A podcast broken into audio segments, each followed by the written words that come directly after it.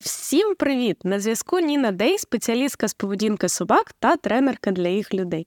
І це другий сезон мого подкасту про собак для їх власників і не тільки без повідка. На цей випуск чекало дуже багато людей. Дуже великий був резонанс щодо цієї теми. У мене в інстаграмі, в лічці там е, розвертались цілі дискусії. Сьогодні говоримо про агресію з Сашою Лєми. Саша, привітайся з нами, розкажи трошки про себе, щоб е, з тобою люди познайомились, тому що я думаю, багато хто насправді з моєї аудиторії може не знати про своє про твоє існування. Е, якщо від мене коротко, да, Саша спортсменка е, ІГП, власниця двох собачок безпородної. Да, безпородна мася в тебе чи Ну, вона ж науцероподібна, я б сказала, вона мені чимось схоже. Вот. І е, Малінуа Феррарі. Так що давай розкажи трошки більше ти про себе і будемо рухатись. Е, я дохтренерка, займаюся спортом IGP. Е, моя перша собака дворняжечка Мася, яку я знайшла на привокзальному районі Дніпра, і з неї, власне, почався мій шлях в дохтренінг, тому що Мася була реактивною. Ну і всі весь цей набор, який в неї був, це типу класичний набор. Ганяємо котиків, хавкаємо на собачок. І мені дуже пощастило знайти дуже класного тренера в Дніпрі. Це мій вчитель та наставник Олена Жукова. Е, і вона спортсменка AGP, і власне це саме мене тому саме мене і захопив цей спорт.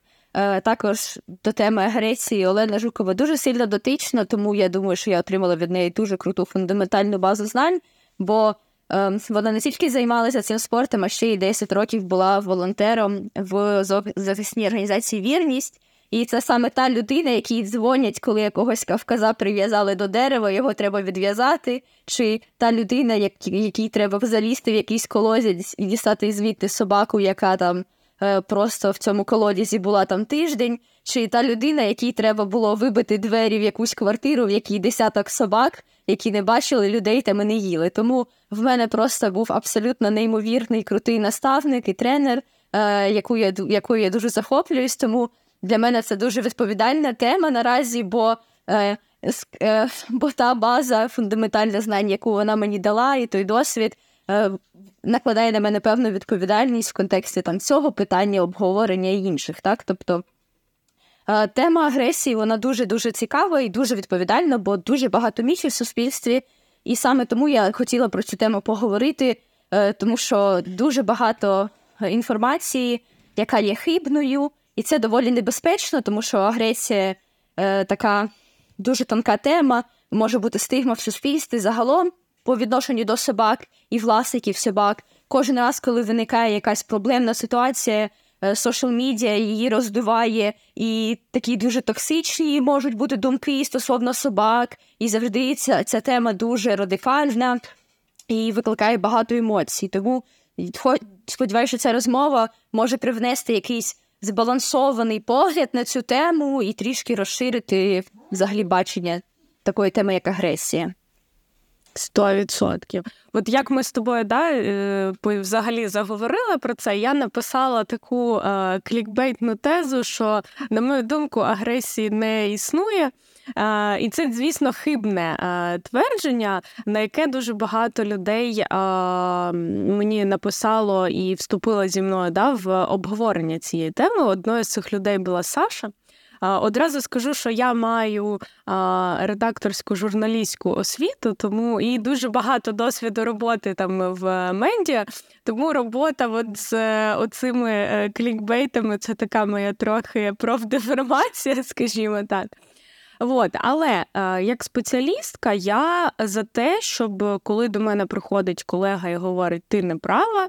Е, за те, щоб це обговорювати, тому що це, е, по-перше, мені здається, класна якість спеціаліста сумніватись в тому, що ти. Е, сказав, да, і обговорювати, отримувати новий цінний досвід, який може багато що змінити там в світогляді, в баченні і так далі.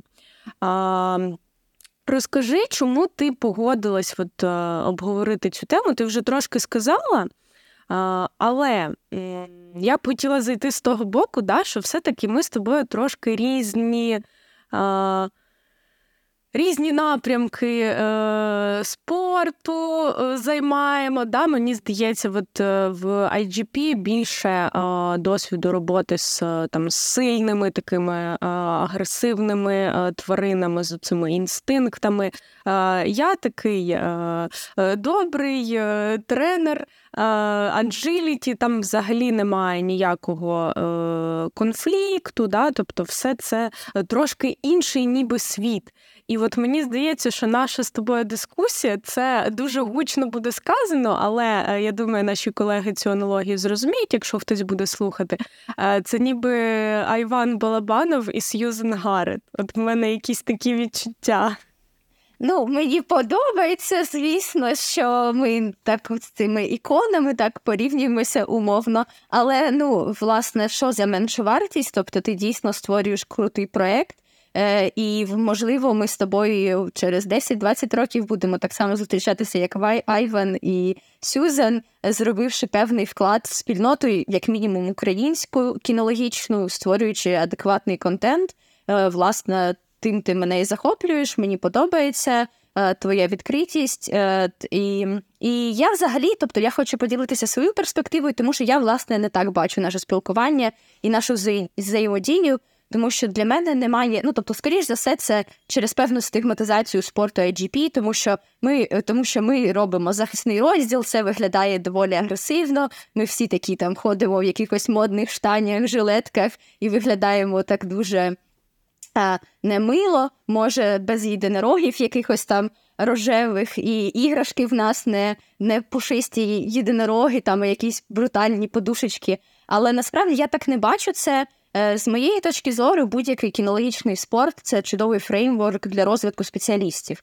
І, власне, в якийсь момент я для себе е, обрала цей спорт, тому що е, неважливо для мене це agility, там nosework, FH, obedience, це все одно на високому рівні, це все одно максимальна робота над собою, максимальна робота над своїми навичками, і ти кожен раз виходиш і показуєш свою роботу перед е, спеціалістами, які просто одержимі цим спортом і все своє життя цьому приділяють. І ти виходиш і отримуєш від них максимально об'єктивну оцінку. Тобто е, це цілком нормальне явище, коли спортсмени Obedience приїжджають вчитися на семінари для до спортсменів IGP, а спортсмени IGP приїжджають вчитися до спортсменів Obedience. Тому я це не бачу в, в такому ключі.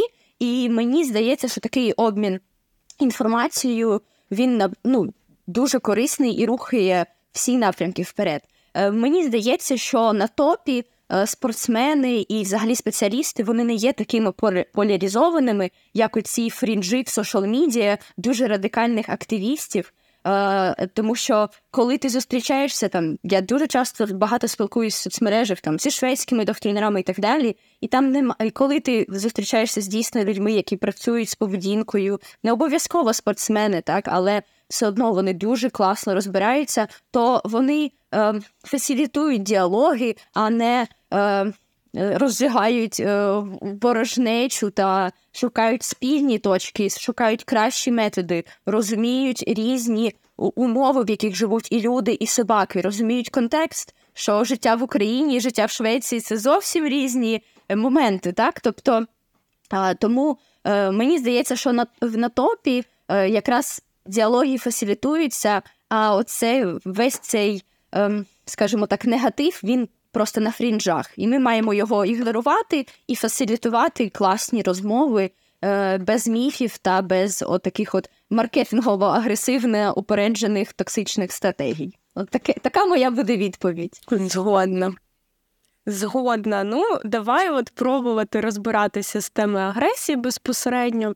А, Розкажи, будь ласка, про свою точку зору. От ти тут взяла в цьому подкасті а, теоретичну базу на себе, скажімо так, тому я тобі віддаю слово. А, давай а, визначимо, що таке агресія, щоб ми всі були on the same page е, і далі вже говорили. Ну так, е, дуже правильно починати саме з визначення. е, дійсно визначень агресії багато, тому що в нас є і психологія, і е, поведінкова наука, і етологія. Е, я буду опиратися на визначення, яке мені найбільше сподобалося, і визначення, яке, яке, наприклад, наводив той самий дуже відомий спеціаліст е, з поведінки тварин Майкл Шикашо. В нього навіть є там aggression.com, тобто він такий доволі вважається монополістом в цій сфері, але ну це не впогано, тобто він таке обличчя е, е, тренерів, які працюють з агресією. Тобто агресія це дії та поведінка, яка використовує погрозу, погрози, силу е, для того, щоб е, досягнути своєї мети. Тобто, це можуть бути погрози, якоїсь нанесення якоїсь шкоди, тобто для досягнення певних своїх цілей. Цілі можуть бути різні. Це може бути ціль дай мені більше простору, це може бути ціль Я хочу щось в тебе отримати, чи я хочу, щоб ти зник звідси, чи там, тобто цілі можуть бути різні.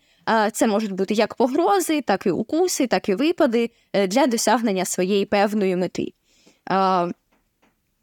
Агресія вона буває різна, тобто мотивації, тобто, і також ми, коли кажемо про агресію, е, це можна розкласти на дві складові: агресивна поведінка, тобто те, що ми бачимо, і емоції, які слугують причиною цієї агресії. І, ем, е, звісно, ми можемо казати тільки про те, що ми бачимо, але аналізуючи контекст, ми можемо розуміти причини цієї агресивної поведінки. Яка емоція стоїть за, за цим? Це стоїть емоція страху, чи це стоїть емоція максимальної фрустрації, перезбудження, е, неможливості справитися зі своїми е, почуттями, чи це стоїть якась. Е, природнє бажання, там недовіра до чогось нового е, і такий драйв, який виникає. Тобто е, ми маємо розрізняти це, е, тому що для роботи з поведінкою ми маємо розуміти її причини. Так? Тобто, Але коли я буду казати агресія, в більшості випадків я буду мати на увазі агресивна поведінка, так? те, що ми бачимо своїми очима, що відбувається. Мені я тут хочу тебе перебити і сказати, що мені дуже подобається а, словосполучення агресивна поведінка тому що мені здається, воно повертає фокус уваги до того, щоб описати, що ми бачимо. А, Тому що люди дуже часто використовують е, агресія там, де воно взагалі не в тему. Насправді там немає жодного підтексту агресивного, і тому мені хотілося б да, сфокусувати увагу людей на тому, щоб вони. Описували, що саме вони бачать, а не просто заміняли це словом е, агресія. От, продовжуй. Так, я з цим як спеціалістка просто не можу не поводитись більше, тому що коли мені дзвонять і кажуть, в мене агресивний цуцик, чи там в мене собака агресує, е, я не мо... ну тобто, і я, як людина, яка працює не тільки з тваринами, я працюю і з людьми. І коли ти працюєш з людьми, ти маєш проявляти емпатію, і ти не маєш знецінювати їх досвід. І коли тобі людина дзвонить і використовує таке слово, як агресія, ти не хочеш звучати як не нечутливий спеціаліст, який знецінює почуття людини, яка в цей реальний момент знаходиться в тому емоційному стані, що вона відчуває себе ну відчаї по факту, і тому використовує такий термін. Але е, такий тип для всіх максимально спробуйте описувати реально, як ти сказала, що конкретно відбувається. Це все одно те, що я потім зроблю. Тобто спитаю, а що сталося, а як ви там це робили? А от ну тобто інтенс... тобто всі ці деталі вони важливі, тому що діагнози ставити не як то кажуть, діагнози ставити будемо ми, а не ви. Так? Тому ем, е, то, тому дуже нам нам важливо дати максимальний контекст. І навіть якщо ви почнете з того, що я прокинувся, це був чудовий день, це набагато краще, ніж просто сказати, в мене собака агресує. Так? Тобто я прокинувся, в мене був чудовий день, і ви описуєте все, що сталося з вами цього дня, тому що все це важливо, як ми далі будемо про це говорити, е, ніж ви просто агресивний пес help. Ну тобто, але звісно, кожен реагує в рамках своєї нервової системи. Коли ви звертаєтесь до спеціаліста, ви так само в певному емоційному стані, але просто там. В подальшому, щоб ви розуміли контекст, чому ми так прискіпливо вас розпитуємо, ми ні в, в жодному разі не знецінюємо ваш досвід, і той біль, через який ви проходите, ми маємо з'ясувати контекст. Це важливо. Так, так. От давай е, можемо тоді вже да, про кейси е, більш детально говорити. Я мож, я хочу ще проговорити трішки про агресію взагалі, і чому вона виникла, і взагалі про агресивну поведінку, і чому вона взагалі існує. Е, Ну і я, я можу сказати, що якщо. Тобто, у нас кінологія спирається на такі теоретичні стовпи, це там е, Павлов, Скінер, е, там поведінкова наука. Але я, тобто, моя любов, моє сердечко, я все розглядаю через призму більш еволюційної біології. І я дуже люблю фантазувати такими кейсами, тобто от агресивна поведінка. Жодна поведінка, орган, будь-що не розвивається, якщо ну, воно все розвивається за рахунок еволюційних механізмів. І дуже прикольно, щоб зрозуміти, навіщо щось існує, зробити такий мислений експеримент. Давайте уявимо суспільство, в якому немає агресії. Тобто, взагалі, жодна тварина, ну, жодна тварина в цьому соціумі не проявляє агресію. Е, ні захисну, ні проактивну, скажімо так. Е, це одразу відкриває таке поле для індивідуума, який якимось чином задіскаверить, знайде цю агресивну поведінку, він одразу отримує величезну перевагу, бо жодні інші особи, особини в цьому суспільстві не будуть мати жодних інструментів цю агресію зустріти, тобто ніяк, ніяких протистав. І ця особина буде одразу мати всі ресурси, які вона хоче мати, бо в неї є такий хак, вона задіскаверила агресивну поведінку і може все отримувати. Е, але чому тоді в нас не супер-мега-агресивні суспільства? Е, тобто е, тобто в наступній генерації тоді буде вже більше цих агресивних особин, які таким чином вирішують всі питання. І тоді, як то кажуть, маятник перекотниться в іншу сторону, де це буде мега-агресивне суспільство, е, виживання якого стане е, проблемним через те, що будь-яка проблема, ситуація вирішується небезпечно. Тобто агресія це дуже е, дорогий інструмент вирішування питання. Бо якщо щоб пройти по вулиці, тобі треба е, з кимось подратися, вступити в бійку, е, там, е, то це буде дуже дуже погано для виживання виду. І саме за рахунок цього в нас розв... Е, у багатьох тварин розвилися розвилися інші способи вирішування конфліктів, і тут е, якраз є е, сенс згадати ритуальну агресію, то чим собаки користуються дуже постійно. Це сигнали, які собаки одне одному показують, демонструють, які кажуть, які по факту їх мета не допустити реальної агресії тому що реальна агресія це дорого і небезпечно, і ми не хочемо травмуватися, так? А, Але е, таким чином розвивається ціла мова тварин, е, там, де вони, яка направлена на те, щоб відстоювати свої інтереси, можливо, через попередження, через сигнали, які є умовно агресивними, які попереджують про те, що якщо ти там умовно мене не почуєш, то ми можемо ескалюватися. І це е, дуже е, дуже е, великий шматок спілкування тварин, який дуже класний, який ми, як спеціалісти, маємо розуміти. Тому є у всьому є причина, і оця ритуальна агресія, її розвиток він дозволяє собачкам не завжди битися, бо жодна собака навіть там не, не зацікавлена в цих конфліктах. А в них є мова тіла, в них є інструменти, за рахунок яких вони деескалюють ситуацію і уникають цих проблем. Да, оце от ти про мову тіла сказала, і я одразу а, ще згадала таку, що в принципі є така аналогія і в світі людей в подкасті Іллі Полодьоного е, про злість. Вони говорили, що а, коли ти відчуваєш злість, да, ти можеш по-різному її конвертувати. Наприклад, якщо хтось тобі наступив на ногу в автобусі. Е, дуже мало ймовірно, що ти одразу дістанеш ніж і пернеш цю людину ножем. Швидше за все, ти їй е, попереджаючи, так скажеш, будь ласка, там. Приберіть ногу або там без будь ласка. Ви наступили мені на ногу, мені боляче, приберіть її, а, е, будь ласка. От Це така аналогія, мені здається, із а, собачим світом.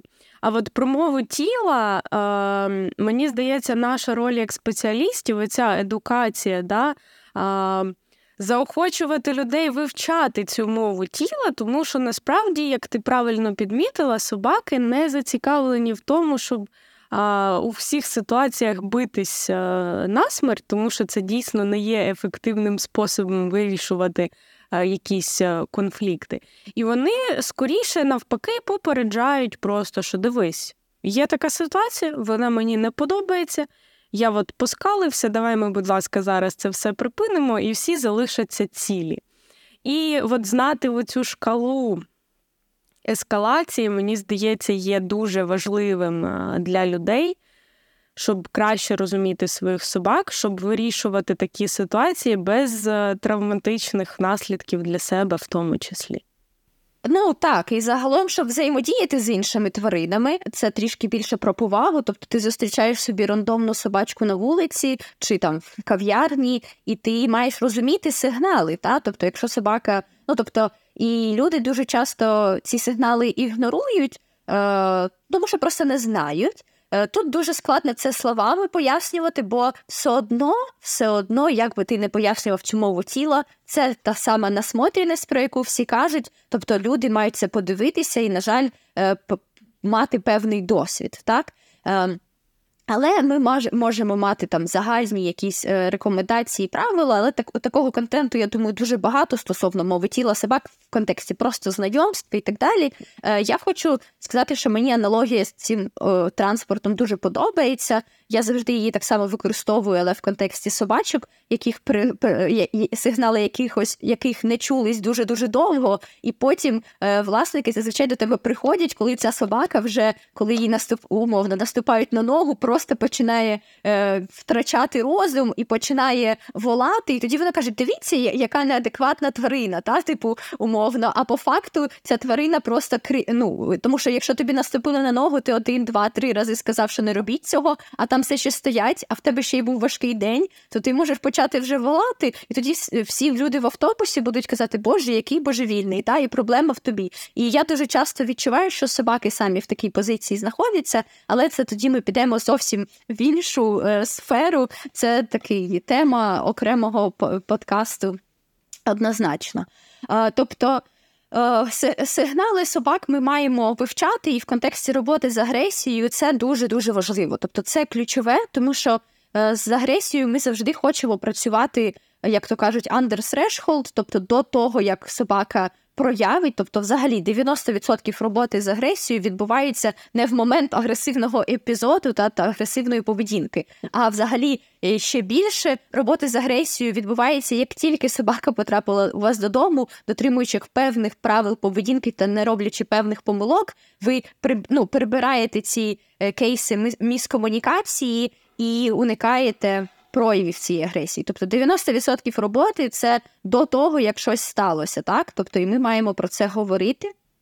Е, і також я хочу поговорити про те, що дуже важливо, що ми робимо, як ми робимо, але ми не маємо забувати про генетичний компонент, який також існує. Тобто собаки вони різні, породи різні, і їх е, налаштування за замовчуванням різні. Е, Так само, як і люди. Е, це дуже розповсюджена така концепція fight, flight е, or freeze response, так? Тобто бий, біжи, завмирай. І ось у собаки, яка потрапляє до вас додому, якою би породи вона не була, в неї є характеристики її нервової системи, і в неї може бути fight or flight response, тобто за замовчуванням можуть бути певні реакції, які ми також маємо розуміти. І я хочу трішки поговорити про стигматизацію власників, які мають агресивних чи реактивних собак. Тобто е, зараз е, в спільноті і в мої кейси до мене приходять люди, які е, ще до того, як вони взяли цуцика, чи як тільки вони взяли цуцика, і вони хочуть зробити все дуже правильно, але все одно виникають іноді проблеми. І я хочу сказати, багато хто там заслухав до дир той курс Роберта Сапольський, коли ми працюємо з поведінкою, ми ніколи не розглядаємо поведінку окремо. Тобто ми завжди дивимося на середовище, на генетику та навіть на пренатальне середовище, те, що відбувалося там в утробі матері, коли собачка розвивалася. Тому що можуть до тебе прийти власники, які забороняли собаки їсти їжу з миски, е, конфліктували з нею, створювали зайвий конфлікт, і в цієї собаки не розвинулась харчова агресія. Так а приходять власники, які з перших днів намагалися побудувати контакти зв'язок, а в собачки вона розвинулась, так? І тут вже ми не можемо, ми маємо це визнати, що так цей компонент є, тому що ми не знаємо, як розвивався цей цуцик, е, коли там чи голодна була його мати. А тут дуже сильна є кореляція між між голодною вагітністю та розвитком тої ж самої харчової агресії, генетичний компонент так само. Тобто ми маємо це також е, враховувати, тому що провина власників, які намагалися зробити все правильно і все одно зіткнулися з проблемою,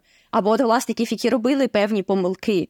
Е, і всі навколо їх їм казали, що це так правильно робити, і в них все ок, а у вас проблема. Тобто, тому що це завжди комбінація декількох факторів: і генетики, і середовища, і навіть того, що відбувалося, коли цуцик знаходився е, всередині своєї матері. Ну мені здається, що тут теж е, гарно підійде аналогія з людьми. Психологічний мем на тему батьків і дітей. Да? Як би ви не намагались зробити все правильно, у вашої дитини все одно буде про що поговорити з психотерапевтом.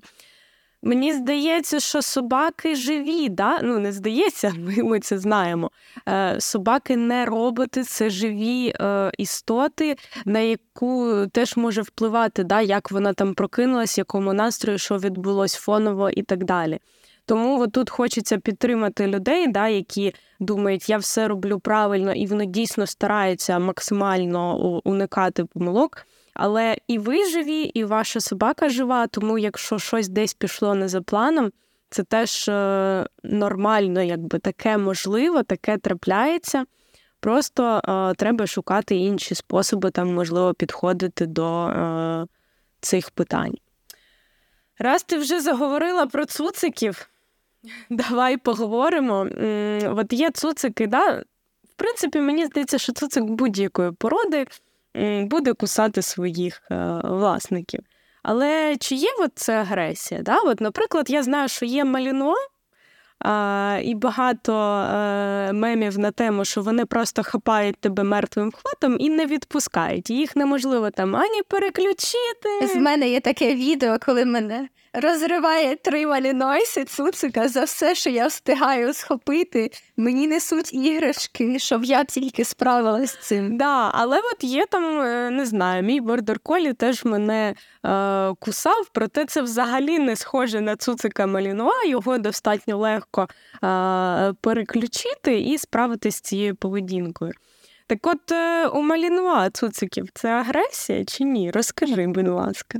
Ну, взагалом цуцики всі кусаються, і всі познають свій світ за рахунок е, рота, і таким чином вони взаємодіють з середовищем. Це не є ніякою проблемною поведінкою. Тим паче, якщо ми повернемося до визначення, то це не поведінка направлена на те, щоб отримати щось силою чи е, реалізувати. Тобто це просто поведінка, яка відбувається, тому що це видотипова поведінка, і в собаки є така потреба. По, е, е, Вони гризуть одне одного, покусують, вони вони гризуть все, що можуть тільки знайти навколо, тобто це видотипова поведінка. В контексті Малінуа це просто інтенсивна поведінка і так само дуже породна. Е, наприклад, ретривер народжується, ти даш йому пальця, він твій палець просто ніжненько візьме і понесе. Тому що роками відбирали собачок, які візьмуть цю уточку і попливуть з нею, понесуть її, і в них отакий от м'який рот. Малінойсів заохочується це інтенсивність взагалі всіх бажань. І якщо в них, якщо в когось там е, настройка за, за замовчуванням пасти е, в ретриверів нести, а то в них хапати. І очевидно, е, з моєї точки зору, малінойси вони себе дуже-дуже рано починають проявляти. Тобто і вже в два тижні це такі маленькі крокодильчики, які або сплять, або хочуть там. Ну, вони різні так само бувають. Бувають доволі душевні малінойси, і вони теж потім виростають в дуже класних робочих собак. Але це був не наш кейс. В нас були не дуже дешевні в тому плані, що вони теж були дуже дешевні. Ти його собі перевертаєш, він на тебе засинає. Це теж про баланс нервової системи. Ставиш на землю, і він починає гратися, щось гризти і так далі. Тобто, це просто, скажімо так, поведінка за замовчуванням малінойса, це те, на чого їх відбирають, і це те, що їм подобається більше за все. Це переслідувати здобич, кусати її, хапати. Е, це просто ті якості, які е, розведенням культивуються. І е, це конкретно не є агресією, е, особливо в цуценячому віці. Це не значить, що в малінойсів немає агресії. В малінойсів якраз є агресія, але це не стосується цієї поведінки, які вони е, показують, коли вони маленькі цуцики. А от які є е, способи справитися з такою поведінкою цуциків малінойсів, і які невірні? Да? Мені не хочеться, щоб це тут звучала як інструкція для е, людей, але скоріше, от, е, point of view е, спеціаліста, тому що є таке. Хибне твердження, да, що всі собаки е, однакові і Е, є спеціалісти, які можуть на цьому зациклюватись, да, що та яка різниця там малінойс робочий чи не робочий, чи то бордер, чи то дворняшка. Я сподіваюся, що неробочих малінойсів не виникне, хоча насправді вже напевно є. Вот, а, да. Ну, є, е, є, скажімо так, я бачила лінії аджилітіні е, малінойсі. Всякі різні. Але от чи є хибні якісь е, способи, які насправді не допоможуть справитись з такою поведінкою, лише погіршить ситуацію? Ну, доволі хибний спосіб. До речі, мені сьогодні якраз коментар перелетів під моє відео, чому тут кусає руки, там де мені людина написала, що переключати на іграшку це неправильно, бо це якраз і вчить собаку агресувати, і взагалі. З якою цуцик кусається, це агресія, і ви маєте це припиняти максимально жорсткими методами. Ось це спосіб е, включити реальну агресію е, в своєму малінойсі. Тобто, з моєї точки зору, е, стратегія така сама. Тобто, ти береш, одягаєш плотні штанці. Це треба з малінойсами це треба Е, відчасті це просто треба пережити, а так взагалі дві іграшки. Якщо ти заходиш там до 11 малінойсів, дві іграшки в руки, плотні штани, і ти заходиш і робиш іграшки максимально цікавішими, ніж твої ноги і твоя плоть. Тобто так. А, Але якщо ми стикаємося з кейсом, коли там як але, е, і так само я би робила з іншими цуциками. А ось е, деталі і різниця в породи якраз в помилках, які можуть зробити. Тому що уявляємо, якась людина, і чому так складно продавати малінойсів, особливо ти не хочеш продати такій людині, е, яка буде таким чином будувати антагоністичні стосунки з собакою. Тобто, умовно, уявимо людину, яка е, заходить до Голден Ретрівера, він її кусає за руку, і він каже: Що ти робиш? Там б'є його по носу, там прижав до землі, і все. І Голден Ретрівер має собі поломану психіку, але він собі грустить. Е, уповзає кудись подалі від цього від цієї людини е, і більше не проявляє ентузіазму до життя. Е, якщо ти зробиш так з Малінойсом, то тоді ти побачиш, що таке справжня агресія навіть в дуже маленькому віці, тому що в них буде респонс ні, ні flight, не тікати, а fight. І тоді ти дійсно пробудеш і так, і такі антагоністичні відносини навіть в 3, в 6, 7 місяців люди вже дуже мало що зможуть зробити, і тоді ця тварина, в якої є природні бажання до боротьби, вона буде бачити світ як війну і е, людей як ворогів. І тоді ми маємо дуже великі проблеми. Е, і Тому що саме тобто, так само, якщо кажете, казати про соціалізацію, е, я Соціалізація важлива, правильне знайомство з людьми, з собаками, зі світом дуже важливо для всіх порід.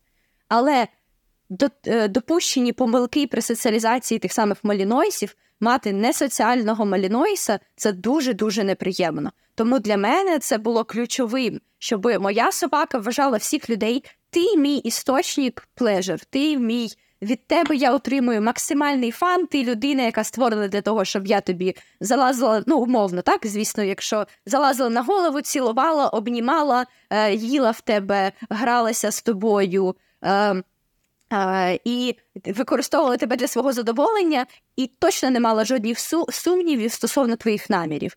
Але потім, в, в контексті нашого спорту і захисного розділу, вона знає, що є час і місце, що є bad guys, і ця це так само, як люди. Так, людина, яка займається якимось професійним бойовим мистецтвом, вона, коли її на ногу наступлять в маршрутці, вона не буде кидатися. Так, тобто е, так само і Малінойс, е, якщо він соціалізований адекватно і правильно, то е, це не буде проблемою. То і тут дуже важливо розрізняти. Е, собак робочих, які мають ці якості, але при тому вони можуть існувати в суспільстві і бути чудовими соціальними компаньйонами. Але якщо ти дуже дуже будеш багато над цим працювати. А якщо ні, то дефолтові налаштування, якщо ти не поясниш, якщо ти покажеш світ як антагоністичну картину світа, якщо ти будеш будувати зі своїм е, псом стосунки через ну не через повагу і розуміння, а саме через постійне пригнічення, то тоді цей пес буде так само оверреакт на будь-який стимул, і це буде доволі ну проблемно. Раз ми вже заглибились у мальносів, також от хочеться а, поговорити про стереотипи щодо порід. Тобто, все-таки є а, породи, які за своїм а, призначенням, за своїм розведенням можуть бути більш схильні до прояву агресивної поведінки, аніж інші. Тобто, що я маю на увазі? Да? От Є в нас в суспільстві, наприклад, стереотипи щодо а, бультер'єрів, да? що це от. Е, Да, собаки, які були там собачі бої, оце от все. Люди, коли їх бачать, можуть там обходити десятою дорогою і так далі. А власники говорять, що ні-ні, ні це добра собачка і так далі. І зараз це можливо більш е, схоже на правду, що це дійсно добрі собаки, тому що я не знаю, чи є в них робочі лінії розведення, чи є там зараз е, собачі бої, тому що це вже заборонено наскільки мені е, відомо. І це вже шоу розведення, яке е, по більшій мірі е, все-таки про собак, які не несуть. Агресивну таку поведінку за замовчуванням в своїх генах. От яка твоя думка да, щодо того породи і агресія, наскільки це все має сенс? Я обожнюю твоє питання, і то, що ти привела якраз тер'єрів, бо я прям така готова. Ну, давайте тому, що це такий дуже дуже розповсюджений міф. Е, і оскільки ми з цим працюємо, і ну от я не вважаю, що в мене є різниця в запитах клієнтах, але люди, які хочуть собі, я часто отримую дзвонки від власників тер'єрів, е, стафів, булі, будь-кого, і я дуже сильно їх розчаровую завжди. Коли я їм кажу, що захистом з ними займатися я не буду. Ну я власне не займаюся захистом, але я би їм цього не рекомендувала робити. Е, тому що ми якщо ми подивимось на породи, ми завжди маємо дивитися на призначення, для чого ці породи були створені. Якщо ми кажемо стафаршистський тер'єр, е, якщо ми кажемо американський булі і так далі, оці всі це все тер'єри. Тер'єри це мисливські породи, які мають певний рівень зооагресії, який допущений, був допущений в них в розведенні і культивувався, тому що вони ходили на полува... на полювання і виконували ці функції. Так це не значить, що вони Тобто, але це значить, що в них є сильні бажання, сильне збудження виникає, коли вони бачать здобич, вони такі. А, Але ніколи у тер'єрів не підкріплювалась агресія в розведенні до людини. Навіть якщо ми будемо казати про собачі бої, то е, там е, будь-яка людина, не власник цієї собаки, міг припинити цю бійку. Тому особини, які би проявили агресію до людини навіть на такому максимальному стану збудження, прибиралися з розведення, і це не є це є дискваліфікуючим фактором взагалі до розведення. Тому конкретно всі ці булі, породи, стафи і так далі, вони не мають нести в собі агресію до людей. Е, і ці всі міфи, стереотипи і дійсно агресивні випадки це, скоріш за все, більше про безвідповідальне розведення е, людей, які просто платили агресивних агресивні особини, але це жодного е, відношення не має до FCI та до визначення і класифікації цієї породи, і взагалі до суті цієї породи. Тому я дуже часто розчаровую власників, які кажуть: я о, кажуть, я хочу, щоб мій пес охороняв двір. Я кажу, навіщо ви собі завели Американ? А щоб він жив на вулиці, супер гладкошошна собака взимку в Україні, бігав за парканом, там охороняв двір і працював на захист, ну я ж бачив відео. Звісно, з такими собаками можна робити захист, але це буде зовсім в іншій форматі, форматі суто переслідування здобичі і веселої гри. З показовою агресією, але без реальної агресії, тому що в них її немає, без реального тиску, тому що Е, будь-яку собаку ти зможеш змусити захищатися, але для якоїсь це буде просто поломана психіка. Для а для іншої собаки це буде фан і розвиток. Тобто, це як дитина, яка хоче ходити на балет, її віддають на бокс і навпаки. Так, тобто е, ту дитину, яка хотіла на танці, її там просто на тому боксі поламають, тому що це просто не її. А дитина, яка має ці природні якості, хоче цього, це тільки її розвине, дасть їй фреймворк, дасть їй дисципліну себе розкрити і навчитися контролювати всі ці свої бажання.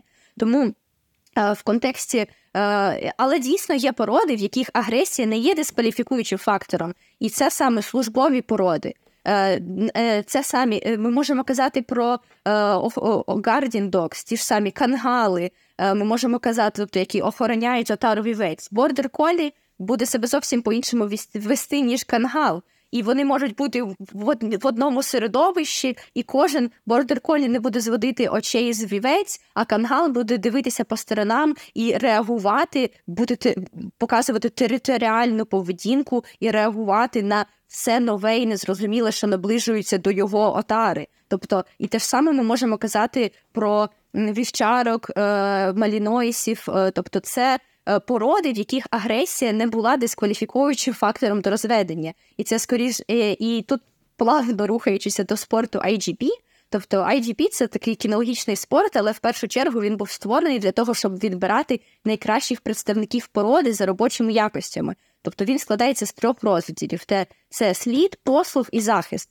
Е, на сліду ми тестуємо, наскільки собака має е, бажання, інтенсивність нюхати слід, йти по індивідуальному запаху людини. Послуг там ми тестуємо, наскільки собака здатна до кооперації з людиною, концентруватися, е, якісь фізичні свої навички проявляти. І захист, наскільки собака хоче, може проявляти.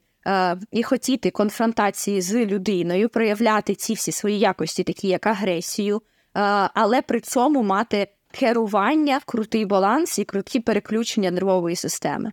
Ось тут хочу тебе е, перебити і запитати да, таке питання.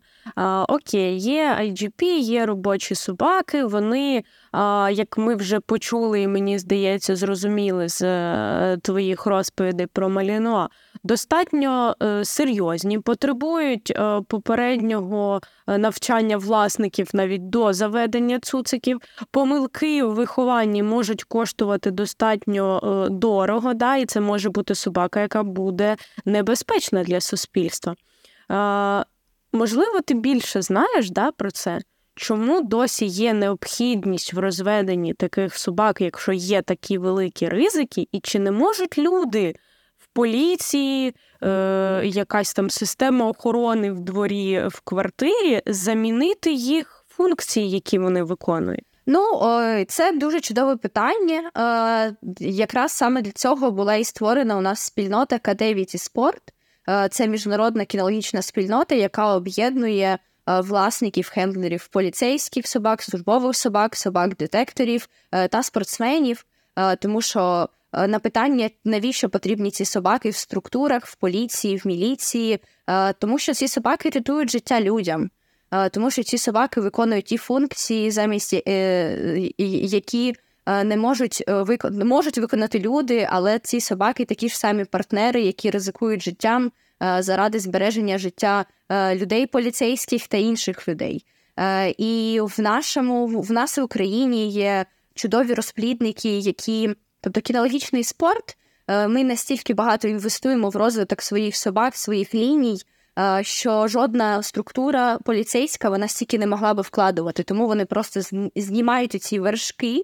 Е, і завдяки тому, що яку роботу пророблюють спортсмени в контекст та заводчики, вони просто відбирають лінії, відбирають до себе собак, які їм підходять під їх певну функцію та роботу. Е, і в контексті небезпеки цих собак для суспільства е, якраз спільнота K9 і спорт е, дуже активно робила research стосовно кейсів агресивних нападів. В Європі робочих службових собак, і це просто особливо яких займаються IGP, і вони просто не існують. Тобто це просто мінімальні якісь кейси за роки, тому що всі, хто в цій спільноті, всі, хто займається цим спортом, е, вони е, мають той рівень контролю і керування, які створюють без е, які створюють сильних собак, які є безпечними для суспільства і приносять йому користь замість того, щоб але звісно, в Україні ситуація з безвідповідальним розведенням може привести до негативних наслідків, але це не значить, що Е, малінойси і наші розплідники, які розводять собак наша чемпіонка світу Вікторія Безесте, її розплідник Камена Бріланти, її чоловік, він і вона кінолог, вона кінолог в Національній гвардії, і її собаки виконують, і собаки її розведені виконують роботу і на передовій, і мають багато винагород за роботу з 2014 року, і при тому вони виходять і показують найкращий результат в світі в цьому спорті. Тому е, і е, через там безвідповідальне розведення е, ми не можемо нехтувати цим. Тому спільнота К9 і спорт якраз створена для того, щоб захистити і показати взагалі цінність цього спорту і цінність робочих собак. Тому що це та робота, яку ніхто не хоче робити. Умовно, ми хочемо всі жити в світі без насилля, але хтось має захищати наших поліцейських, наших військових і робити цю роботу. А, І це і для цього існують такі собаки. А, Тому якось така відповідь на це питання. Мені подобається твоя відповідь. Але е, з іншого боку, вона мене наштовхує на е, ще одну таку гілку роздумів. Є люди, які надивились багато красивих відео, як собачка ефектно хапає рукав е, на полі, е, як вона вступає в конфлікт з людиною, і е, вони купують собі подібних собак, але не під спорт, а от просто нам для душі. Ця от така класична цитата не справляються з ними, і от е, дійсно виникає те, що називається неконтрольованою агресивною е, поведінкою, коли собака потрапляє не в ті е, руки. Як з цим працювати? Як часто, можливо, до тебе звертаються люди, да, які подивились відео, захопились цим але без потрібної підготовки отримали зовсім інші результати. Тепер от е, вони приходять, наприклад, до тебе і хочуть е, все-таки якось е, обуздати цю силу, цю тварину. Як працювати з таким? Ну, це насправді дуже складно і дуже прикро. І в мене був такий кейс, як я спостерігала просто через географічну близість, як зростає цуцик. Він приблизно того ж самого віку, що Рарі. І там наразі він дійшов до власне через три роки він таки дійшов ну не до мене, правда, до моєї тренерки, тому що вона географічно знаходиться в Дніпрі. І е, це чудовий пес з чудовими якостями, які просто не направлялися в правильне русло. Тобто Е, на щастя, через менеджмент, тобто існує менеджмент середовища, власники не давали йому змоги так реалізувати і робити якісь проблемну поведінку, там вступати в конфлікти з людьми, з тваринами, е, хоча в нього такі імпульси виникали. Е, але наразі це просто та ж сама плідна робота, яку б ми робили над побудовою контакту, над побудовою мотивації, над переключенням, над яка би робилася набагато легше, якби він був цуциком, так і звісно, тут вже ми кажемо, тобто е, трішки поговорити про, тобто, то не є конкретно цей фест, не є агресивним е, в такому е, до, до людей в такому дуже сильному прояві, так, але це, це дуже буде тяжка робота. Е, але якщо власники вже тут питання в тому, що якщо власники вже дійшли до того спеціаліста, який може їм допомогти, то завжди можна щось зробити, так довести до якогось мен... Е, рівню, але це все одно завжди буде комбінація менеджменту, е, тренінгу і так далі. Тобто ти ніколи не будеш з ним гуляти так розслаблено, якби ти гуляв з золотистим ретривером чи там бордер колі. Так ну тобто, це буде все одно трішки інший рівень менеджменту. І, взагалі, якщо ви заводите собі Малінойса, то у вас трішки інший рівень менеджменту має бути за замовчуванням. Ви маєте слідкувати за середовищем дуже активно, тому що якщо, наприклад, на вашого Голдена хтось там наїде, то його ну. То його реакція може бути не така швидка, як у Малінойса, і потім ти собі заробиш цю. Тобто вони дуже швидко вчаться, і ти можеш собі заробити поведінкову проблему е, дуже швидко, та, якщо ти не проконтролюєш якусь людину чи тварину в середовищі. Е, І трішки хотіла тоді, може, поговорити про те, як ми взагалі працюємо з агресією. Да. Да. Давай безвідносно до пород взагалі. От Якщо будь-яка людина, будь-яка порода зіштовхнулася з агресивною поведінкою своєї собаки, давай якусь схему дій тут зберемо, щоб е, як діяти людям в такому випадку, що робити? Ну, по-перше, хочу трішки повернутися до ритуальної агресії. Тобто я вважаю, що прояв ритуальної агресії все одно достатньо вагомий е, кейс, щоб звернутися до спеціаліста. Тобто, якщо щось сталося, що вам не зрозуміло, банальна ситуація, ви підстригаєте кіфті, ваша собака починає на вас ричати, ви не знаєте, що цим, що з цим робити. Це якраз є, тобто, е, звісно, ви не маєте, тобто, це не є укус, це не є е, прояв, е, а це то. Повернемося до ситуації в маршрутці. Ми не маємо до цього ставитися так само, якби вже ця собака зробила щось дуже негативно по відношенню до нас. Але це такий дзвіночок, що нам треба розібратися, звернутися до спеціаліста, змінити свою стратегію і навчитися, як це робити таким чином, щоб не виникало цього попередження, цієї погрози для нас. Тобто, е, навіть якщо цуцик занадто інтенсивно гризе вам руки, будь-яке речання біля миски, будь-яке речання охорона від вас будь-якого ресурсу, просто речання, коли ви проходите повз там в коридорі десь наближення, чи когось членів сім'ї, там іноді бувають собаки лягають там в дверях і починають когось контролювати. Там, Тобто, це все е, приводи звернутися до спеціаліста і розібратися з цією поведінкою. Як ми загалом працюємо? Я от тут е, теж хочу знов тебе перебити і додати, е, чому е, Саша наполягає на тому, що будь-які найменші прояви от, е, агресивної поведінки, навіть якщо це не покуси, і взагалі я б не сказала не навіть, а якщо це не покуси, це є приводом звернутися. Чому? Тому що дуже часто, оскільки немає травматизації, люди а, вирішують це зазвичай покаранням. Да? Вони на собаку тиснуть, можуть там от по носу, як ми вже казали, бити. А, І це буде неправильним способом роботи з цим всім. І такий неправильний спосіб може призвести до того, що будуть покуси, буде вже травматизація. І тоді це зазвичай спонукає людей звернутись. Але якщо ви звернетесь раніше, ви можете не дійти до покусів, не дати своїй собаці такого досвіду і почати працювати з е, більш легкого контексту і не досягнути взагалі ніяких е, негативних історій ані для вас, ані для вашого собаки. Тому повторюсь, що звертайтесь при найменших ситуаціях, які вас непокоять. Е, викликають да, от, е, дискомфорт при взаємодії з вашою твариною, тоді ви е, обійдетесь малою кров'ю, так би мовити. Ну так. І від цього дуже сильно страхують.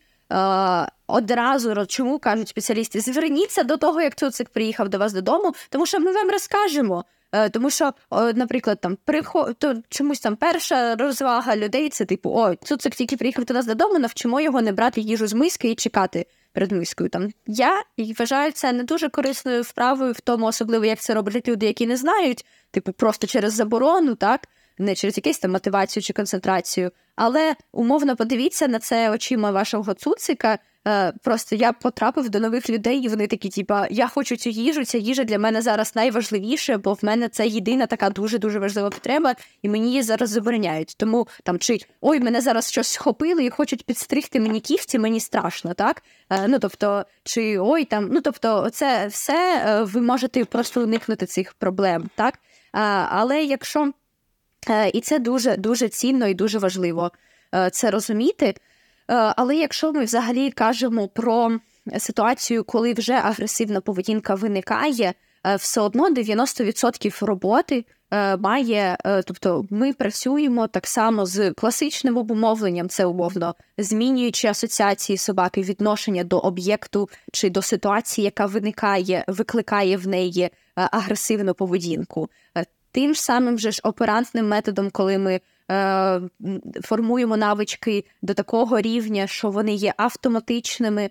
Тобто я знаю кейси, коли настільки круто було розвинута навичка умовно утримання порту, що для дуже агресивних собак знімали шви, там умовно без наркозу, але тому, що ця собака просто тримала цей апорт, тому що цю навичку настільки круто напрацювали, що для неї вона для неї була настільки цінною, що собака могла це терпіти. Тобто можуть бути доволі креативні рішення, так на дуже високих рівнях е, тренінгу, так і менеджмент, ну і взагалі. Е, собак. Це завжди буде включати в себе розуміння мови тіла собаки, щоб ти як е, навіщо нам це розуміти? Щоб розуміти до того е, зреагувати, підкріпити, переключити, замотивувати до того, як собака включилася в цю поведінку. Але е, мені здається, отут такий найбільший розділ е, може бути. Ми не маємо виключати і позбавляти людей інструментів менеджменту в момент, коли агресивна поведінка відбувається вже. Якщо у вас вже вже така виникла ситуація, і згідно всіх етичних протоколів, ми будемо казати навіть по всій ці Prayer Academy і так далі, якщо поведінка, яка проявляється, несе небезпеку до для оточуючих собаки, людини, тварини і так далі, ти маєш зробити все, що в твоїх силах, щоб максимально швидко та ефективно її припинити. Ось тут мені здається. Е, ну, такий може тут дуже дискутійна тема, тому що ніхто, звісно, ці алгоритми, і я ці алгоритми давати нікому не буду, як ефективно переривати агресію, як ефективно зупиняти е, собачку, коли вона в цей момент починає тебе кидатися тобі в обличчя, чи е, в шию, чи кусає тебе за руку і так далі. Тобто я не буду давати цих алгоритмів, е, скажімо так, е, і е, і мені здається, це не є відповідальним підходом, але ми не маємо мовчати і казати, що цього не існує. Кінологічна спільнота вона дуже розділена стосовно аверсивних впливів і так далі. Але навіть я ж кажу стейтмент тої ж самої Karen Prayer Academy, що і ті вейвери, які підписують всі її учні, це те, що Воно допускається в випадках, коли це несе ну і навіть ліма, ми можемо казати, це все. Тобто, в тобто, звісно, ми хочемо працювати навколо цього, але коли ця поведінка вже відбувається, ми маємо її максимально ефективно е, зупинити. І як спеціалісти, які хочуть працювати з агресією, ви маєте знати, які у вас мають бути інструменти для цього. Ви маєте бути до цього готовими. І, взагалі, хочу таке типу для молодих спеціалістів, взагалі. Е, коли ви починаєте працювати з собакою, е, анамнез, який вам дають люди, ви не завжди його знаєте. І агресію можуть спровокувати навіть такі дії, які ви би не очікували. Для деяких собак навіть наведення за шматочок може бути занадто сильною фрустрацією, спровокувати агресію. Це дуже рідкі кейси, але е, ну, ви ви можете не считати ці сигнали, що у собаки є харчова агресія, вам ніхто про це не повідомить е, з власників, е, і ви там, е, роблячи якусь вправу на наведення, е, заробите себе. Ну тобто, це ви маєте враховувати, ви просто маєте слідкувати за тваринами і маєте розуміти е, і, і щитувати ці сигнали дискомфорту. Для невпевнених собак наприклад, робити команду лежати навіть за наведення. Також не є кращою ідеєю. Ну тобто, ви маєте аналізувати мову тіла, я не можу вам там розказати. Навіть якась сильна емоція для якоїсь собаки може стати тригером для агресії. Тобто, це все також реальність, про яку спеціалісти мають знати і до цього бути готовими. Згодна з тобою, і от я чомусь тут згадую, а, я дивилась курс Майкла Шикашу, і він дуже великий акцент робив на тому, що коли спеціаліста запрошують до роботи з агресивною поведінкою, коли це е, відомо наперед, то найважливіше це забезпечити безпеку і спеціаліста, і власника, і е, собаки також. Тобто, от він розповідав, що а, якщо ви йдете на зустріч з собакою, яка ви знаєте, що може кусати людей да, під час цієї зустрічі, подбайте про два методи захисту. Тобто, наприклад, намордник і повідець, або е, повідець і якийсь забор, через який собака просто не досягне е, вас і не зробить, не проявить свою агресивну поведінку. Тому от в роботі з агресивними кейсами безпека стоїть завжди на першому е, місці, тому що в цьому місці робота кінолога може бути достатньо травматичною для нього самого. Ну і дуже небезпечною, тому що якщо ми, ну, тобто, це не просто можуть бути покуси, це можуть бути і дуже дуже фатальні випадки, вплоть до ампутації якихось кінцівок. Е, при дуже сильних покусах, е, там пробиті артерії. Це все насправді дуже дуже серйозно, е, і ви маєте бути до цього готовими. І я хочу сказати, тобто, ну ну можливо, це трішки стереотипна думка. Але ну, я просто чула це від такої досвідченої довтренерки, коли їй було 16 років, вона була молода, і вона вважала, що вона буде таким дохвісперером, і що вона просто своєю любов'ю вилікує агресивних собак. Ну так я хочу застерегти, типу, спеціалістів е, молодих, починаючих, які не бачили ці кейси, які думають, що ну і теж є таке мислення, що ну це ж собачка, яку там в житті там ображали, не ображали, але я ж буду з нею по-інакшому, значить, буде. Ну, це такий доволі такий антропоморфізм, але е, ви, ну тобто, ви, е, ви не знаєте. Просто які можуть бути наслідки, тому ви маєте е, забезпечити, убезпечити себе і е, ну, взагалі то там не братися за ті кейси, які ви не впевнені, але точно не думайте, що ви вилікуєте когось своєю любов'ю. І е, ти хотіла поговорити ще про бат, і я теж би хотіла про це поговорити. Тобто, е, з моєї точки зору, тобто бат це такий самий алгоритм, який включає в себе все. Тобто він включає в себе і класичне обумовлення, і щитування мови тіла, і збільшення дистанції. Тобто, це алгоритм, який прописаний, е, і він не є поганим. Е, єдине, що є поганим в цьому алгоритмі, це люди, які не досліджують його до кінця, намагаються його сліпо імплементувати, не розуміючи, е, на чому він базується. Тобто я люблю алгоритми, я люблю прості рішення для людей, але коли пишуть алгоритм, рецепт, тобі не прописують молекулярну структуру там.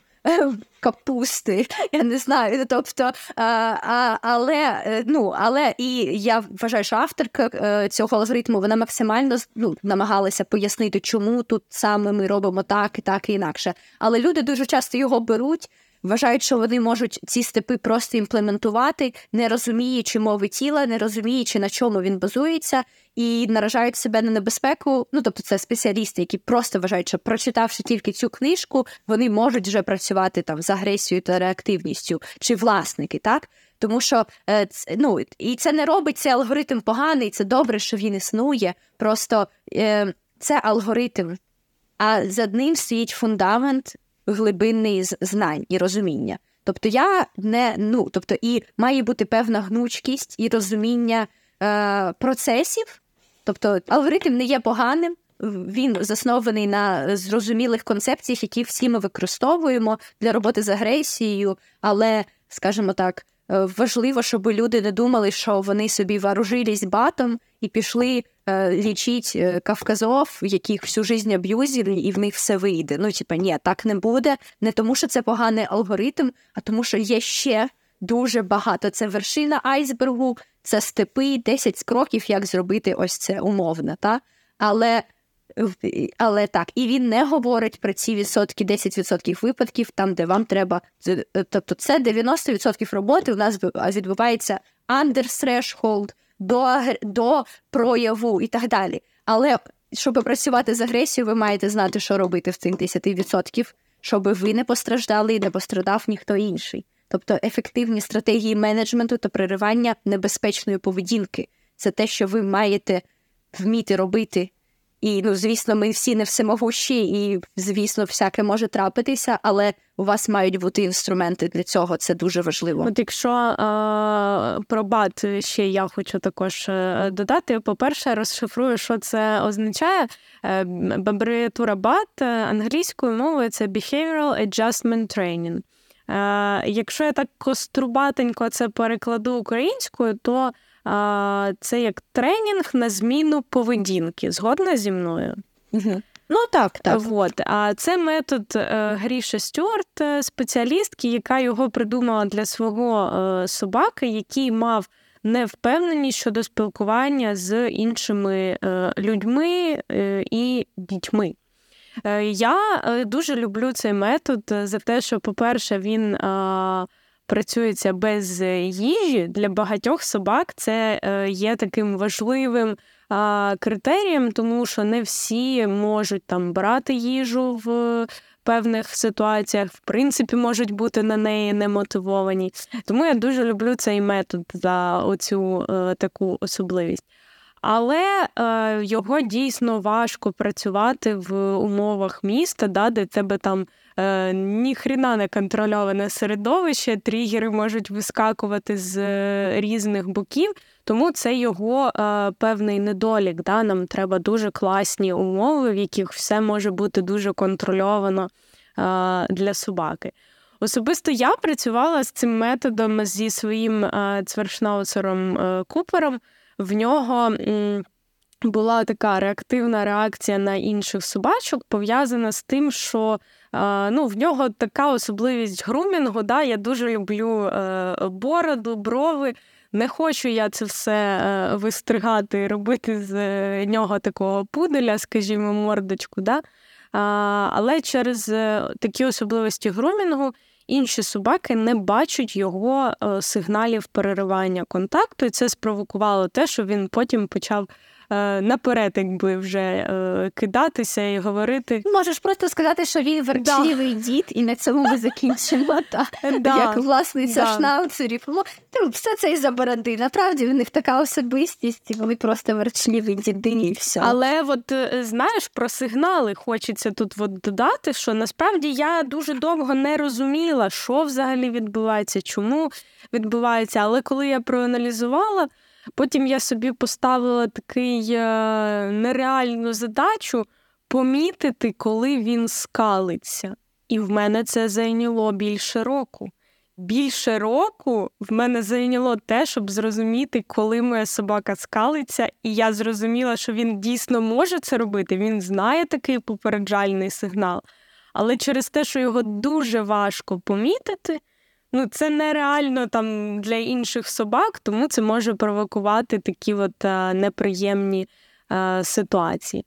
Але я згодна з тобою, як ти сказала, що бат це просто інструмент, е, і потрібно мати набагато більше знань, аніж просто алгоритми, щоб правильно його застосувати, тому що можна всі інструменти використовувати неправильно.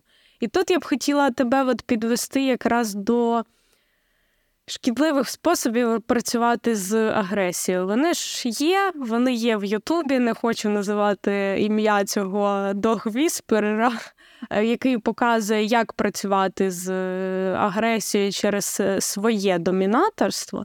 Мені здається, що це призводить тільки до негативних наслідків, особливо якщо ми працюємо з сильною собакою, яка може на такий тиск дати свій е, інший тиск. Розкажи от про шкідливі способи працювати з агресією, щоб люди не допускали таких помилок. Ну, найперше, я хочу сказати, що кінологи, вони ну то теж про ну про тут скоріше я завжди розкажу про те, як буде діяти більш адекватний кінолог, так. Е, і трішки про стереотипи людей, тому що кінологи вони такі ж люди, які зроблені з цієї ж крові і плоті, і навіть там всякі чемпіони світу, які мають величезний досвід з різними собаками, саме розплідники, ніхто не хоче бути покусаним і ніхто не йде на конфронтацію впряму.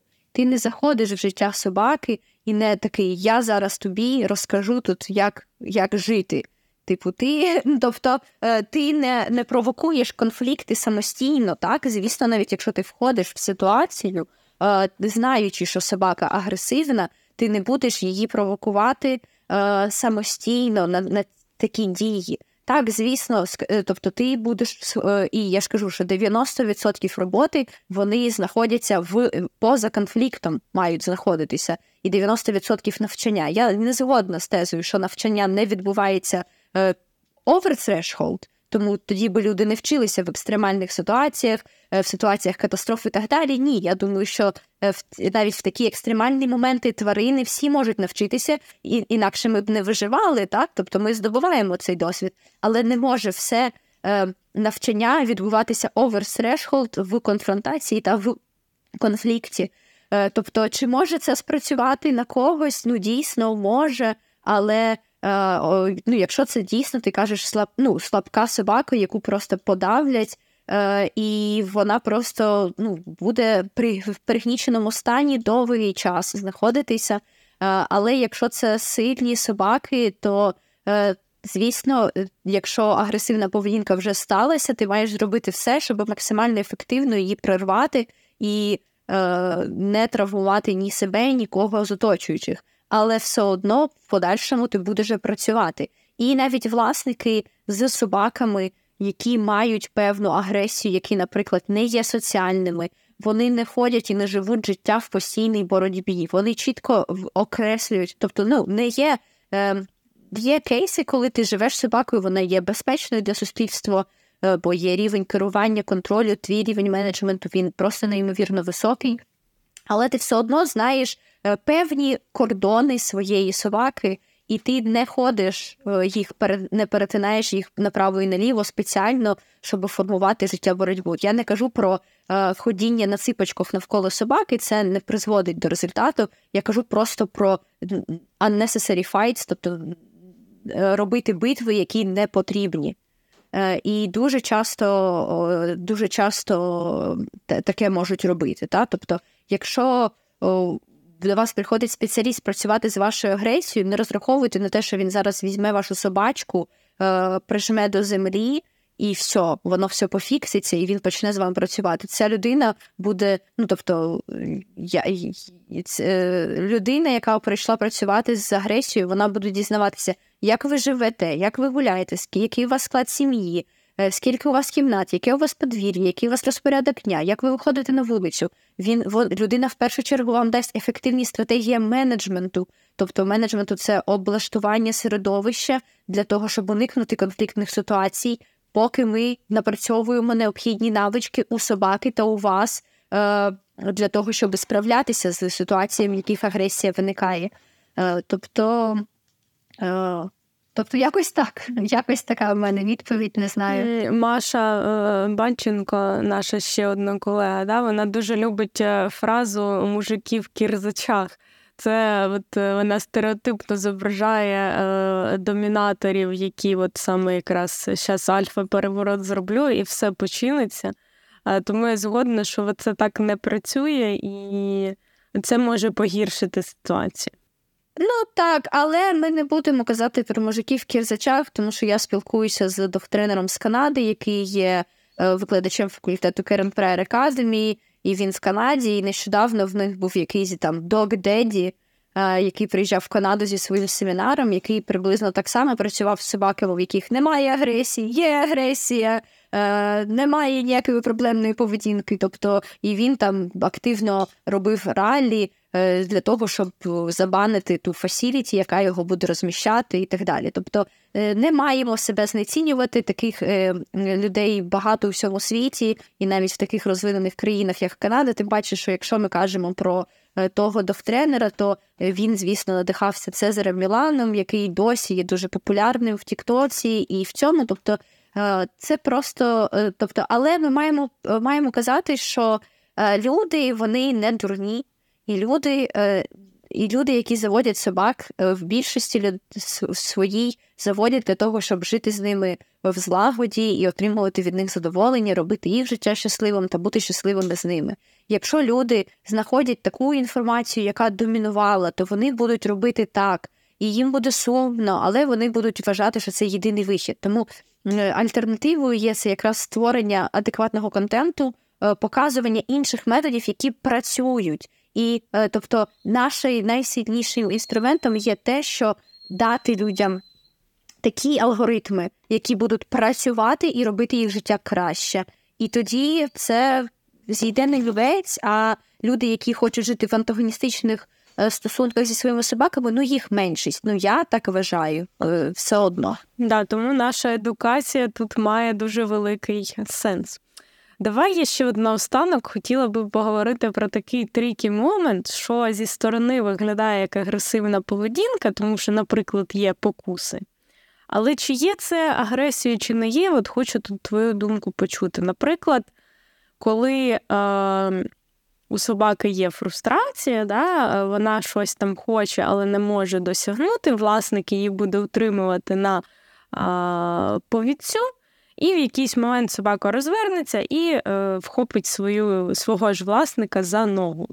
Це є агресією чи ні? Ну, я я це, от, наприклад, це я класифікую як редірект типу агресії. Ну, то воно так і називається, так? Тобто, що перенаправлена агресія, е, скидання фрустрації. Я вважаю, що це є агресією навіть стосовно нашого визначення, е, тому що це досягнення своєї мети в цьому випадку, яка була мета скинути фрустрацію. Тобто справитися через це збудження, і це отримує підкріплення, тим, що е, ти все одно скинув це напруження через укус. Окей, ти не досяг. Так само дуже часто таке трапляється частіше, ніж з власниками. Це, до речі, теж тіп. Якщо ви проходите повз паркан зі своєю собачкою, і за парканом на вас гавкає декілька собак, то відійдіть від паркану, навіть не для вашої собаки, тому що фрустрація тих собак може бути настільки велика, що вони почнуть кусати одне одного, і це досить розповсюджений кейс. Тобто, е- коли декілька собак, особливо активних і так далі, вони гавкають через паркан на той об'єкт, який вони не можуть достати, вони можуть почати гризти одне одного, щоб скинути цю фрустрацію. Але це дійсно є агресія. І е, тобто, і тут мета, яку яку собака досягає, це скинути цей тиск, скинути цей прешер. Щоб я не називала агресією, це коли твоя собака гавкає на якийсь об'єкт, ти суєш її руки і перед її обличчям, тобто не вона повертається і робить відрект на тебе чи якось, а ти перед її обличчям е, розмахуєш рукою зі смаколиком, наприклад ошибка новичков, так? Е, І вона кусає тебе за цю руку. Ну то вона просто гавкала і тебе вкусила. Ну я б це не називала агресією, так? Тобто, але якщо це вже був такий. Е, е conscious, at least conscious attempt, тобто трішки осознаний атемпт, що тобі треба було повернутися і випустити свою фрустрацію у власника, то я вважаю, що це все ж таки агресія, е, з якою так само типу треба працювати. Ну, просто причина її от такі надмірна емоція. Та? Тобто, якщо ти сам тобі руку засунув в моменті, коли твоя собака гавкала на когось, ну то, звісно, ні. Е, Дуже часто ще власники е, цуценят зіштовхуються з поведінкою, да, що я намагаюсь переключити собаку на іграшку, я їй іграшку, а вона все одно кусає мої руки. Чи є це агресія, на твою думку? Е, ну, я вважаю, що ну, це взагалі, ну тобто інша тема це стосовно до кусання просто цуциків, бажання чимось погратися, бажання переслідувати здобич. Дуже часто рука рухається в рази цікавіше, ніж ви рухаєтеся і рухаєте іграшкою. Коли вас туси кусає за руку, ви робите ау, ай, і ви даєте звуки. Це дуже-дуже весело. А іграшкою ви робите отак от і суєте її в носа. Коли ви суєте собачці щось в носа, це суїцидальний заєць. Тобто це заєць, який стрибає тобі в рота. Заєць, який стрибає тобі в рота, не цікавий і взагалі дивний, від нього треба тікати. Ваші руки і ноги вони дуже цікаво рухаються і дуже цікаво тікають. Тому відповіді на це питання це або переключати там умовно на, на ту ж саму їжу припиняти моментально цю поведінку, або вчитися, як рухати іграшкою. Тому я люблю іграшки на довгих мотузках, бо ви граєтеся як з кошеням, і дійсно можете це зробити більш ефективно, ніж просто отак, от е, перед носом у собаки мотиляти якоюсь іграшкою. Так і ну. Такий такий, такий шлях, власне. Ми ще з тобою говорили про добичність, і ти говорила, що добичність це не є агресією. Можеш розкрити ще цю думку? Ну, мені здається, що бажання переслідувати здобич і бажання вступати в конфронтацію це дуже різні речі з людиною чи з об'єктом. Е, в захисті, ну тобто, чому я, я хочу це про це говорити через фреймворк захисту, тому що ми використовуємо і ті, і ті якості, так? Е, в, ем, е, І собаки, тобто і мета взагалі під час нашого тренінгу захисного, ми вчимо собачку переключатися між цими різними станами, між станом бігти та переслідувати умовну здобич. Е, тоді в нас будуть класні плотні хвати, будуть високі швидкості, е, чи і між е, бажанням конфронтувати з фігурантом, з людиною. Те, що ми робимо з дитинства, коли собака бачить цього дивного фігуранта і починає проявляти агресію, починає дійсно з ним конфронтувати, гавкати, ми з дитинства вчимо переключатися її в здобич. Тобто ти проагресувала, ми виконали тобі полістер, іграшку і так далі, і ти всю цю свою, і ти переключилася. І ми вчимо переключатися між цими станами. Тобто ці стани вони є різними, і, і вони нам необхідні обидва.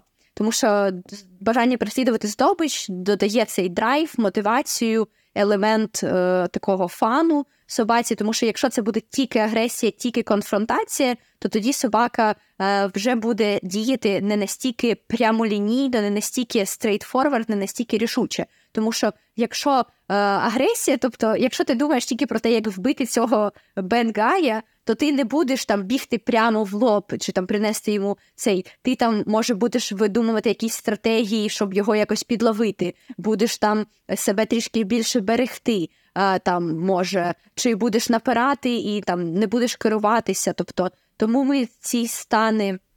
Чи коли собака занадто довго знаходиться в цьому стані агресії, тобто вона е, буде трішки по-іншому себе проявляти. Тому ми завжди працюємо на балансі між цими станами, між агресією, здобиччю, е, станом спокою, так само, бо має бути стан спокою, комфорту так само. Тобто це дуже цікава тема. Але я боюсь, що я піду таке прям задротство по, по темі IGP, тому що це прям приспрес так. Ну про IGP ми з тобою точно будемо окремо говорити. Але от якщо е, фіналізувати добичність і агресію, багато собак можуть мати гарну добичність у грі, проте це не є. Я придумала супер. Я придумала супер аналогію. Давай. 90%, 90% е, це власна аналогія, на якій я пояснюю, як працює гра. 90% собак будуть гнати кота, поки він від них тікає. Це є здобич, це є бажання переслідувати здобич. Але дуже велика кількість собак, коли кіт зупиниться, повернеться до них обличчям і покаже кіхті, зупиниться і не буде знати, що з ним робити, і почне на них гавкати, щоб зробити що? Щоб розрухати, і щоб знову перевести це в здобич. Е, Саме, тобто, це якраз і є е, різниця між бажанням переслідувати здобич та агресією. Тобто, е, коли вже суть іде до конфронтації, і коли кіт повертається і стає небезпечним попередом від нього когті, зуби. Е, і е, тоді вже це реальна конфронтація, і не кожна собака на це готова, і вона буде гавкати, е, проявляти цю агресію так само, щоб його розрухати і перевести його знову в стан здобичі, бо в стані здобичі ну, тобі легше психологічно. Чому в чому прикол навіть нашого IGP? Що в нас складне? То що ти маєш собака має стояти хвилину на людину, яка не рухається, ніяк не провокує, ніяк не проявляти, і пушити його, про, в, е, показувати йому, утримувати його на місці своїми діями. І це дуже сильне навантаження, бо. Ну, типу, як це як в перестрілки, коли всі стоять одне на одного дивляться, як в тому кіно, і ніхто не рухається, і там тільки капелька поту стікає. І це оця напруга, так? І мало хто цю напругу хоче відчувати і хоче утримувати цей стан. Багато всі такі, типу, вже там очі опустять, кудись відведуть, там розвернуться, чихнуть, там щось понюхають і підуть кудись назад. А ці будуть хотіти, типу, я прийшов на перестрілку, а а, не а не просто як цей. Я прийшов тебе вбивати, да. Ну так, ну такий. Добре, ну що, ми встигли, ми вклались в наш таймінг. Це перше, за що я хочу подякувати Саші, тому що в мене був е, запит на таймінг, і у нас все вийшло. Ми можемо з тобою перейти до висновків. А, Я б хотіла сказати, да, що агресія існує, вона може бути дуже різною, і е, насправді. Е, круто, що ти допомогла трошки розмежувати а, оцю більш пряме бажання конфронтувати. І ми окремо проговорили про те, що є оця ритуальна агресивна поведінка, метою якої, в принципі, є навпаки недопущення конфлікту. Мені здається, це дуже важливо, щоб люди це а, розуміли, тому що. А, більшість собак, з якими стикалась я в своїй роботі, вони саме проявляли ритуально агресивну поведінку, яка е, мала на меті вирішити ситуацію до того, як вона е, перейде в е, конфлікт з е, покусами. І мені здається, це було дуже важливо донести, що не всі собаки хочуть вступати в цей конфлікт. І якщо люди а, будуть докладати більше зусиль, щоб зрозуміти свою а, тварину а, і побудувати з нею такі а, стосунки розуміючі, контактні, тоді ви дуже мало ймовірно зіштовхнетесь колись з агресією, наслідком якої будуть покуси і потреба звернутися в трампун. Я з тобою згодна, і я б сказала, що абсолютна більшість собак не хоче вступати в конфлікт, е, і саме тому вони з нами і живуть. сам, тому що ми так само відбирали таких собак, які будуть хотіти з нами кооперуватися, які будуть хотіти з нами жити. 90% в стандарті, ну, там, більшість порід в стандарті прописана абсолютний блок на будь-яку агресію, е, навіть в е, контексті малінойсів і так далі. Тобто, навіть якщо ми зайдемо, прочитаємо стандарт породи на FCE, то типу, і навіть на виставках е, собака не має агресувати на дотики і так далі. Тобто, це ну тобто. Тому це те, що ми не заохочуємо в розведенні, це має бути впевнені собаки, які не хочуть конфронтувати. Тобто, і я б сказала, що ну конфронтувати без потреби, без якогось е, е, стимулу е, і розрізняють ситуації просто дотику і якогось конфлікту. Так, тобто, а 90% собак, з якими ми взагалі стикаємося в нашій практиці, дійсно не хочуть цієї конфронтації, але це не значить, що не існує іншого, і не значить, що спеціалісти, е, як то кажуть, можуть продовжувати в житті світі якщо я буду дуже сильно любити собачку, і я прочитала одну певну книжку з певним алгоритмом, то значить я можу піти, зашеймити якогось власника собаки, який не справився зі своїм кавказом, чи сказати йому, чи сказати е, йому, що це він це зробив.